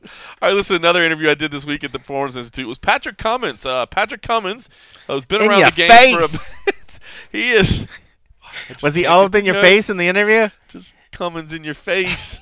We're Uh, bringing you Patrick Cummins in your ear. so ridiculous. Uh, no, but Patrick is actually uh, training out of Syndicate for this fight camp. So No uh, yeah, he's, he's taking advantage of the perform- of the Performance Institute. He's he's working in Syndicate, um, and, and I've always liked him. I thought he's uh, always a good dude. But now that he's in town, I figure, hey, let's sit down and talk. And uh, yeah, man, we he, he definitely talked about you know kind of where he is in his career. You know, he's not a he's not a young guy. Um, and he's and he had a rough 2018, and uh, man, he, he was very open and honest about kind of assessing uh, where he stood, and um, I don't know, thought it was How's the stash? The stash is in fine form. Okay, good. That's that's what people really worry And the about. audio, you're going to get to hear the audio here. If you want to see the video, uh, that'll be up on uh, MMA Junkie. and It'll be on YouTube as well. But uh, you'll the guy has such talent with the stash. Like, Oh, even as Oh, he's shit. talking, he'll he'll kind of Caress it. just massage. I it, thought you were know? gonna say like the, the, the it started massaging itself. Oh it no, so no, he'll, he'll just kind of be talking and kind of kind of ruffle his fingers through the mustache. It's it's strong. It's strong. Yes. All right, here is Patrick Cummins. Well, Sir, we're not used to seeing you uh, living and training out here in Las Vegas. I know, Is it- I know. Give us the idea. What was the motivation behind coming out here and, and, and setting up shop in Vegas? It's about time I take advantage, right?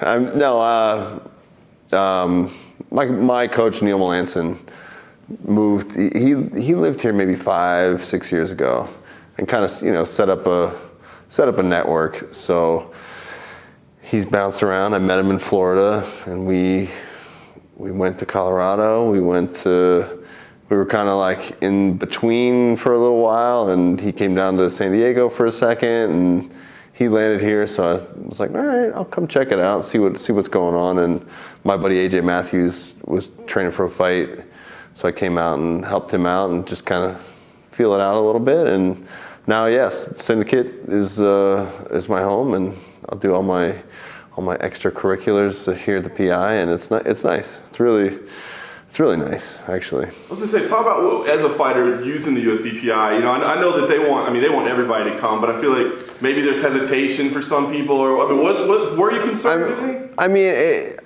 it's there's no concern really. I think it's just the fact that like, can you afford to bring your camp here? And you know what I mean? Like, the, the only reason I am taking advantage of it is because things just happen to fall into place here. It's like I don't have the means to pull my whole team from wherever, put them up, and you know have them come train here just so I can you know get some PT and and strength training. You know I mean? It just doesn't make sense. And eat. It's like I'd rather just save the flights and you know putting guys up and just kind of do my own thing. So, it, but it's it's I'm fortunate that it's working out this way. Is the free food the best part? I feel like that's what everybody likes the most. I you know that's the way to my heart for sure.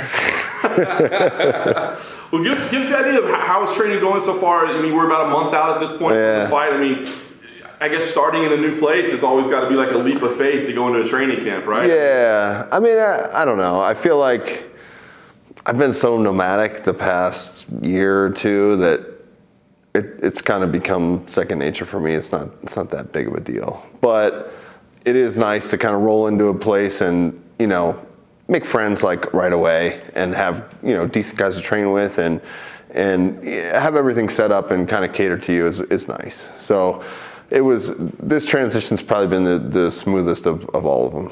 So I know 2018 didn't go the way you wanted to, 0 and 2. no, I know. Give me an idea. What- I mean, where's your head at after you have a stretch like that? How, how do you keep yourself in it? What do you have to do? Well, that, I mean, I just said I'm going to take a step back. I'm going to get out of this for a second and just clear clear my head, make sure this is actually what I really want to do. You know, because I'm 38 years old, and it's like, what's the point of doing this? You know, if if you don't think you can get yourself to where you want to be, and um, I've kind of I've kind of readjusted my my expectations as far as you know I, I've always put pressure on myself like all right we got to string three fights together and then I'm, we're gonna push for a title shot you know and it's like that goal's lofty. And I you know I, that's how I've always operated my whole life you know and and you know I, I've always shot high always. And it's it's paid off but I think you know, in, in the past couple years, it's kind of it's kind of put an extra stress on me that I don't need. And, you know, fighting's hard enough, and you know, when you put the pressure on yourself, like, hey, what are you doing this for? What you know, if you're not going to be the number one, like, what's going on? And the the the problem is, I really enjoy doing it, and and you know what I mean. It's like just take it one step at a time and just you know enjoy enjoy the process i, I really enjoy training and I, you know I, i'm i'm an active guy i, I you know I, I really enjoy that part of it so it's like don't let it drag you drag you down and and you know build all these things in your head like oh what's what's the next step or what okay i'm gonna win this and then like who cares? It's like this is this is the most important thing. I'm in the moment right now, and I'm gonna go give it my best. That's all I can do. And, and if it happens to you know couple string together, and it works out, great. But at this point in my life, I'm just kind of like, man, it's it's a fight by fight basis, and if uh, if it happens, it happens. You know, I've I, I've I've kind of come to grips with that. It's it's sad in a way, but I think it's it's also realistic, and I think it's it's helping ease my mind. Do you, knowing that, do you have any? I don't want to say like regrets, but I mean your path, as you said, like It was so dumb. it was so dumb. I mean, Yeah. you have any regrets? I mean, you've literally. I mean, obviously the way you got in was insane. Yeah. But then it wasn't like you took a huge step back for a long time. I mean, you were fighting monsters the whole time. I know. I know. Well, my my my mindset was always like, all right, you had your first pro fight when you're 30, which is so different from everybody else, and you know, it's like either we're gonna do this right now or it's not gonna happen. And so I, I was always like, let's let's find the best guy and beat that best guy and just you know let's fast track it. And you know, in hindsight, that was freaking stupid. like, what are you doing, man? You know, and I, I see guys, you know, younger guys I see now, kind of picking their path and, and doing it the smart way. And I look at them and I'm just like, man, you guys are so much smarter than me. Like, what is wrong? Why, why did I do this to myself? But I mean, at the same time, you can, you can take that, the, you know, the, you can take the easy way too long and it, it'll, it'll affect you. You know, you need to be tested. But yeah, I, I kind of, I wish I would have just slowed it, slowed it down a little bit. There wasn't, I didn't need to have that crazy rush because it's been five years now and it's kind of, it's dragged me, you know, it's dragged me out. I've been fighting top 10 guys for the past four years now and it's like, ugh. So it's good to take a little step back and just kind of readjust and ju- just focus on one thing and not where's this fight going to take me? What you know? Because that's always that's always been me. So I'm just gonna I'm just gonna relax and have fun. Nice. Yeah. Talk, talk to me about this matchup, man. When they put it together, I, at first I thought they're putting you with the old guy, then I realized you guys are the same I know. I know. You're like one month younger. you know? Yeah, yeah. What do you think about the fight itself? I mean, he, yeah. I mean, I, I think the difference between us is he's he has more fight miles on him. You know, and- and we have we definitely have the same amount of miles on us. You know, I'm sure he's feeling the same aches and pains I am right now. But um, no, I, th- I think it's a cool matchup. You know, he's a he's a guy that's that's been around forever, and he's you know he's that crafty veteran guy. So it's it's going to be cool to uh, to see how things match up. And you know, I'm, I'm sure the same way he has. You know, we've watched each other forever, and I I know him personally. Just you know, just here and there, just chatting up, just like every other person I fight now. You know, it's a, it's such a small pool, but um, you know, he's a nice dude, and I, it's gonna be fun to put that aside, scrap it out, and then you know, go have a beer afterwards. Nice. Knowing where you stand, I mean, does the fight have any significance to you? I mean, it sounds like you, you step back, you evaluate it, you find out you still love it, but as you said, it's fight by fight. So does Right. this have like some kind of significance over where your career goes, or? Well, I mean, it, it you know, I, I think my last couple fights are just kind of they, they really fell short for me. You know, I, I I mean, obviously you lose, it sucks, but just kind of my my mindset going into it and just feeling the way I felt. You know, I felt really good, and I was just so disappointed when things just didn't work. You know, and it's like, what what am I doing wrong here? So. Um, you know, I, I just want to I want to get rid of that feeling, honestly. And if I don't, you know, it's the fight game. Anything can happen. But if if it doesn't, then I'll know for sure that like, okay, like cool. It's this this maybe this maybe my you know the ship has sailed or what you know whatever. It's like I just want I just want some answers, and I think this is the you know trial by fire is the best way to do it. So Does Let's it have see what to come happens. through the result? I mean, does the answer no, like, no, not at all. like not at all. lose and say, but but I fought well, I Yeah, good. yeah. I mean, I'm just like everybody. I think everybody's chasing that performance. You know that they that they know that they're capable of, and it's like, man, I just I want the opportunity to do that, and that's that's kind of what's keeping me in it because you know I've adjusted my goals a little bit, and now it's like mm, I just want to do the best I can possibly do one time, and just you just feel it, just like you know what I mean, just be like, oh yeah, that was it. So, I, I mean, the chances of that happening, I know, are slim, but you know, I could I could get 50% of that or you know 75% of it whatever it is and it'll be better than what I've what I've done previously. So it'll feel good. So and, and if not it's kind of you know I'll be like well shit that sucked. And you know and now you know it, it, time to reevaluate. But I'm not, yeah, I'm not putting anything on it. It's not like, hey, this is, I'm going to give it one more shot. You know, it's not like that, but it, I think for, for a minute, I kind of thought that way. And then I was like, wait a minute. I like this too much. You know, there's, it, it just doesn't, it wouldn't make sense to do it that way. Because it's, what I'm, what I'm trying to do is take pressure off. And you, you unknowingly put a ton of pressure on yourself when you say, this is my last one. We're going to go, we're to go for it. It's like, eh, screw that. Let's just keep going.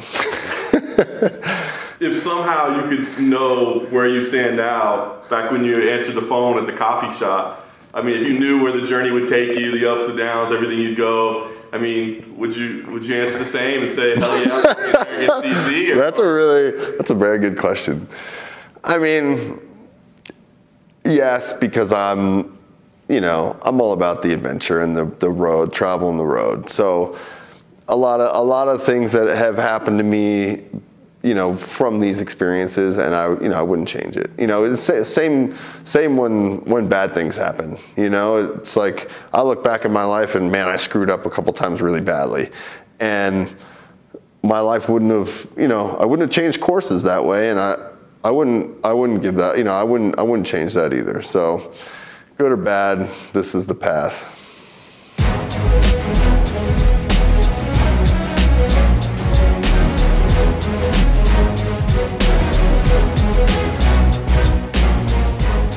Welcome back to the MMA Roadshow. That was Patrick Cummins. In your face. Oh, did, wait did you, it. Did you get oh, a wet nap for your ear? Oh, you're terrible. Did you get a wet nap you're for so your terrible. Just better clean that up. Hard hitting MMA discussion. Just clean, uh, Just clean it up. Look, Patrick is, uh, you know, I, I appreciate his respectability, man. Is uh, his honesty, man. He he he admits, you know, it sounds like the end is coming near, but you know, I don't think he's I don't think he's done just yet, man. I I feel like he's uh you know, he's got, I don't want to say necessarily another run in him, but he's got a couple of good fights left in him. So, uh, man, he really has just had a, a, crazy, a crazy ride in the UFC. And, um, man, I was actually surprised to see that him and Ed Herman are only one month apart in age. That seems really so bizarre to me, man. I, I, I didn't think that was going to be it. So, uh, all right, listen, uh, in addition to uh, the UFC on Saturday, this is kind of a slow weekend for MMA. But uh, Sunday morning, just mentioned now, there is uh, Rizin if you wanna if you wanna check that out, man, it's uh, it's actually a pretty decent little card, man. Um, King Mo Lawal is fighting for the inaugural light heavyweight title. There, he's fighting uh, Jiri who a lot of people thought should have uh, signed with UFC when they went to the Czech Republic. So he's on there. Uh, Tenshin is on there. Tenshin Nasukawa is, uh, but in a kickboxing fight this time around. He's at his actual preferred sport. Uh, and then Kyoji Horiguchi versus Ben Nguyen. Uh, that is a uh, phenomenal fight there as well. Our, our, good buddy from Australia, Damien Brown, he's back there, man. He's he's got another fight for them, so that's fantastic as well. Uh, it's it's a pretty decent little card. So uh, it starts at I want to say uh, 2 a.m. Eastern time on Sunday morning slash Saturday night. Uh, so if, if you want to watch it, it's on FITE TV. I think it's going to be a, a, decent little card. We'll have uh, full coverage of that. Alex should be staying up in the middle of the night and watching that and getting that covered. Then next week is nuts. Uh, should say that you are heading out to San Jose, California with Mr. Magnificent the One. Magnificent One, Steven Rocco. You guys will be handling Bellator 220. Meanwhile, uh, Matt Erickson is going to be down in Florida covering UFC on ESPN 3 uh, with Jacare and uh, Jack Hermansson. So uh, that's going to be a busy weekend because we've got dual events on the same day. Uh, crazy, though. Also on the same day, earlier in the day, is uh, Cage Warriors and KSW. So there's strong European shows in the morning uh, before those shows at night. So is going to be a busy ass Saturday full of MMA, but you will be bringing us coverage from San Jose, California. Yeah, I'm looking forward to it. All right, listen. Uh, I want to bring one more one more interview because you know uh, Joseph and, and Pat, man, they were both very retro- reflective and retrospective and, and, introspective and all those things, all those big words that I don't normally use. Uh, so I'll I'll I'll uh, shift gears a little bit because the one and only Yancy Medeiros is in town as well. And if you need somebody to get you fired up, uh, Yancy Medeiros is your guy. And uh, this dude, even though he's coming off a loss and a disappointing out- outing last time out, this dude is nothing but high energy and make you feel good. So if you if you got a little down over uh, the, the craziness that w- was earlier, see if uh, Mr. Yancy can pick you back up as he uh, brings his aloha spirit from Hawaii. Yeah, so we don't get to see you here in Vegas much when it's not fight week, man. Yeah, so, yeah. So give us an idea. What? Uh, why'd you Why'd you come out here? Uh, just utilizing the Performance Institute over here. A lot of the fighters, you know, just I've been at home rehabbing, I've been trying to train, get ready for a camp, and you know, my coach is like, "Hey, man, why don't you go to the PI and go get fixed up?" Because I don't complain. I just, you know, just go in there and just like old school. So I'm glad that now that we're getting older as fighters, we need to be functional. You know, I see all these OGs, Chuck Liddell, Nogueira, them, and they're all, you know, you just see that they've been through wars, and it's like, dang, I, you know, I want to be, I want to be that age and be functional and mobile. So coming here and taking care of myself. That's cool. That seems like the buzzword these days is like recovery. I mean, that's like the focus, right? It's not so much about intensity and training. I mean, you guys do that, but about recovery and, and resting properly. Oh, I think that's the the biggest thing. Like I said, um, being functional, being flexible is part of recovery. And just people think being flexible is weak, but I understand that being flexible is the ability to flex, meaning from here to there. You know what I'm saying? You want to be strong in every aspect. So now I'm getting like that. I'm like trying to be like Bruce Lee, you know, be one like that. And like, he was flexible. He was one with himself, and he was strong. He was functional.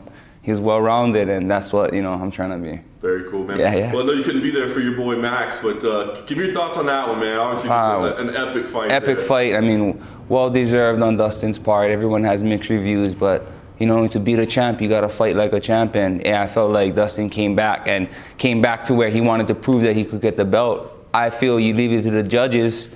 It's it's whoever it is, you know. It, the, you leave it to the judges, you leave it to the ref, they make you cry. I felt I could continue in many of my fights, but the refs don't see it that way, the judges don't see it that way. So for me, it's like that's what you gotta that's what you got to accept when it goes to the refs and the judges. The best thing to do is prevention. How do I, you know what I mean? The best defense is prevention. Don't get, don't get there again. So I think, you know, I think for Max it was like a six week camp, and I think he did great off a six week camp. You know what I mean? No excuses. I'm just saying, Max having a longer camp, way different results. I think not saying it'll alter the the win or the loss, but I'm saying if he had 13 weeks to train like Dustin, I think there's a there's a lot there's a lot more variables to take play take Yeah. place. It's interesting thought. Yeah, and then you know everyone's like, oh, Max can eat, eat punches. I me." yeah, I punch him. Like you know, like that's like my main sparring puncher. I make sure I don't try and hurt him, but yeah, so that that champ can eat wax. He's not a champ for nothing. Like he's he's tough, man, and he's he's my main sparring partner. And he don't spar with the light guys. He spars it all 55s and up. So yeah, it's definitely a more nat. It's a natural weight class for him and me. And like, that's like I said, my main sparring partner. I can train with that champ every every weekend. You know. That's nice. That's nice. Well, last time we saw you was January, man. I know that Yeah. was a frustrating fight for you, man. Oh, very very. What, what kind of lessons did you take out of that? I mean, obviously that's a, that's a tough dude, man. Yeah. And obviously he's you know he's where he is for a Oh, reason. for sure. Is it, it was it just a stylistic matchup, or were there lessons you could take out of it? What would you take? Yeah, when it comes to this this fight game, uh, people get caught and game plans get established straight up. And when I came in there, Gregor established his game plan better than I expected. I didn't expect him to be that much of a wrestler, and I got, I got, you know, I was like, oh, I see. And I'm not gonna jock him. That's his style. That's what he implemented. He did it that night. Hear what I'm saying? Now that I know what I'm, now that I know what type of style he, he brings to me, I get back to the drawing board. How do I get? Oh, everyone's like, oh, yeah, you know, you had one more second left. I didn't feel like you lost. I'm like, I didn't even feel like that either. But the ref didn't feel like that. That's his eyes. He's watching out for my safety. In the end, can come back home to my family. You know, I'm safe. Get back to the drawing board. Don't get caught in that shit again. You know what I mean? There's, I mean, anybody that hates to lose, their ego is gonna hurt. It hurts. But my spirit is still lifted, and I'm like I said, I'm a joyful individual, and I get better and never bitter in these situations. I turn those losses into lessons, man. It's it's definitely it's definitely um left an imprint on me, and I know what to expect on those levels of real good prestige wrestling. So is it just as simple as like you got to get in there and grind wrestling more than? than Well, I like to? mean, that being said, it's just I, I feel like I underestimated his wrestling. And look, it just it was that you know I underestimated. I thought I could scramble more and get off, and he maintained me better than I expected. And it's hard to get those type of looks repetitively, especially in Hawaii. Now I know it though. You know what I'm saying? I get back in this. I get a, a, a longer camp. I got better preparation, more preparation, better fight. That's all. That's all my next one is. Just good preparation for my next fight. nice. What about 155 pounds? Is that the future or? Ah, still there, man. Yeah. Yeah. I'm like 170, 175. There's no reason for me not to. That's a natural weight cut. And like I said, I eat plants, bro. So I'm back to eating plants. I'm on that gorilla status. I was gonna ask so, I mean, you're basically doing vegan, right? Yeah, I say plant-based because vegan, they're like, oh, you're against eating meat, and I'm like, nah, I ain't against it. I know culture, I know conditions. I eat plants, I stay in my lane. I don't challenge people's values. It's my value, it's my truth. I just stay in my lane, man. Is it a moral thing or is it more just is it just a health thing? Uh, at first it was a health thing, and then now it's um, it was morally healthy because now I understand. I got more educated in being plant based, and now it's not just nutrition; it's my way of life, and it's made me healthier in a lot of aspects, spiritually. Eating plants, bro, has made me less judgmental and more observant in life, in every in every aspect. You know, I don't judge, man. I just observe. Like, oh, I like that. Nope, I don't like that. I continue on my way. So I feel like it's been healthier for me. It's it's made me a healthier human being in every aspect, mentally, spiritually. I was always happy before. Now I'm joyful, bro.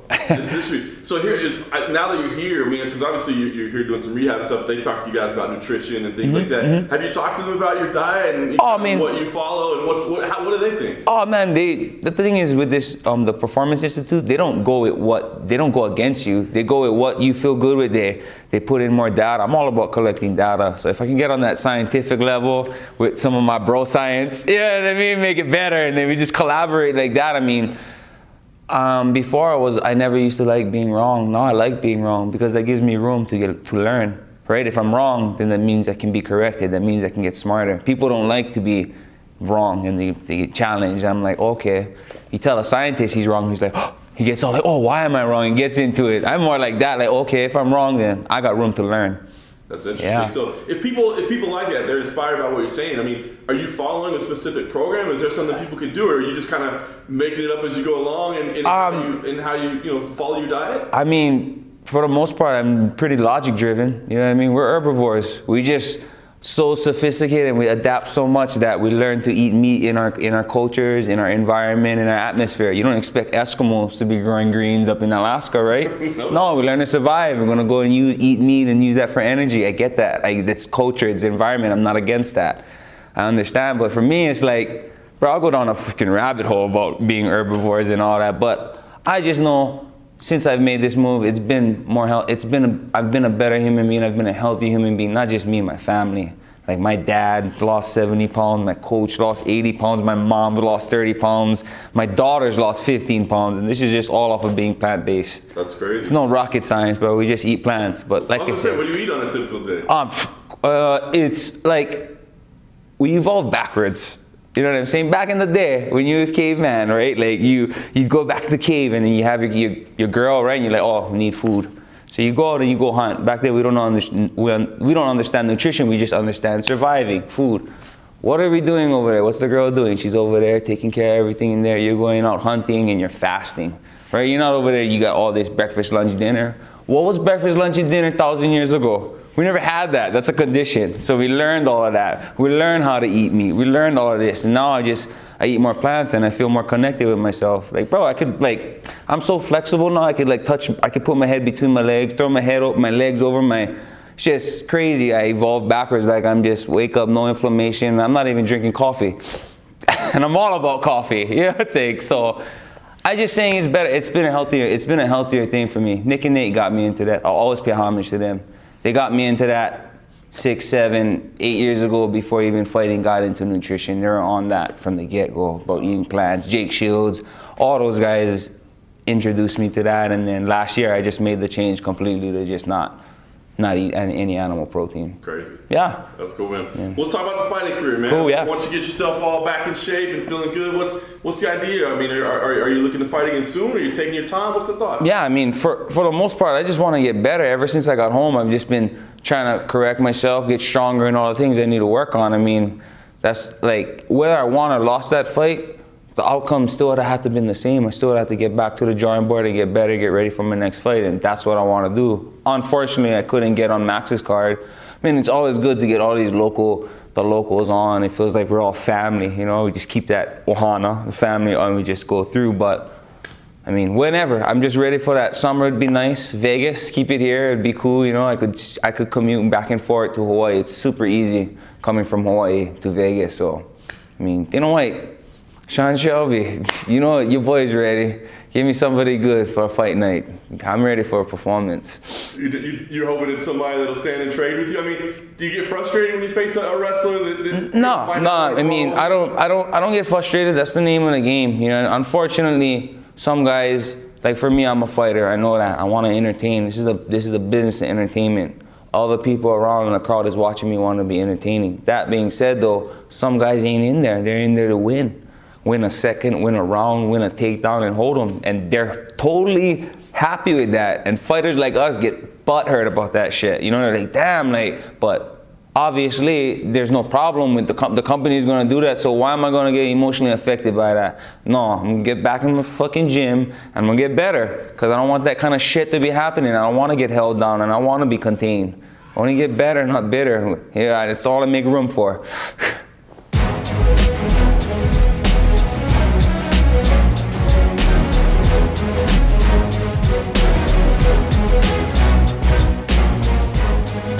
All right, I told you, Yancy Medeiros, he'll finish things upbeat, man. And uh, he's actually, I got to go back to the performance too tomorrow morning because he said, John, He's gonna bring you something. yeah, he's like, I, I brought some candy for you. I brought some chocolate covered macadamia nuts, and I forgot to bring him by today. He's like, please come back here tomorrow. You can save some, of and I'll have a you- box. Well, no, I probably shouldn't. I'm trying to cut back on my sugar. Never mind. God darn it. Mm, they're so good. Those are good. And he loves those things. He should be sponsored by them. He literally brings those all over the all place. over. Everyone like, I hope they're giving him something for that, or just They saying should be. like, here, young man, spread the word. We will send you boxes. Yeah, at least give him the candy for free. boxes of candy. So They true. don't look cheap. They look. They look like. The, I don't know what that box would cost, but it, it's a nice box. Nice I know, and he always brings them. He's got to pack Always. them in his bag and stuff. Yeah. I mean, just it's a good dude, man. good dude. How do, how do you not like Yancy? I like him. You have to. Uh, by the way, a uh, bunch of interviews will be coming to MMA Junkie uh, and uh, the, YouTube page and the website as well. Um, so if you if you like some of those interviews, I also spoke to uh, Manny Bermudez, Tim Means, caught up with Mike Jackson today, uh, Brad Tavares as well, Tim Elliott. Uh, so a bunch of bunch of fun interviews uh, that you can look out for. Uh, over the next couple days. So, uh, listen, hockey's on. VGK, they're losing right now, but you know they're trying to advance in the playoffs. We got to support our local team, and I actually need to go home because I have to cover the weigh-ins from Russia that are happening in the middle of the night here. So, What time is it going to be on? uh, 11 p.m. Pacific, so not too bad. From 11 p.m. Oh, to 1 a.m. So it's not that bad. I'm, well, I'm, I was going to say I might turn them on. I might. No, you won't. I know I probably won't. No, you won't. I don't blame you.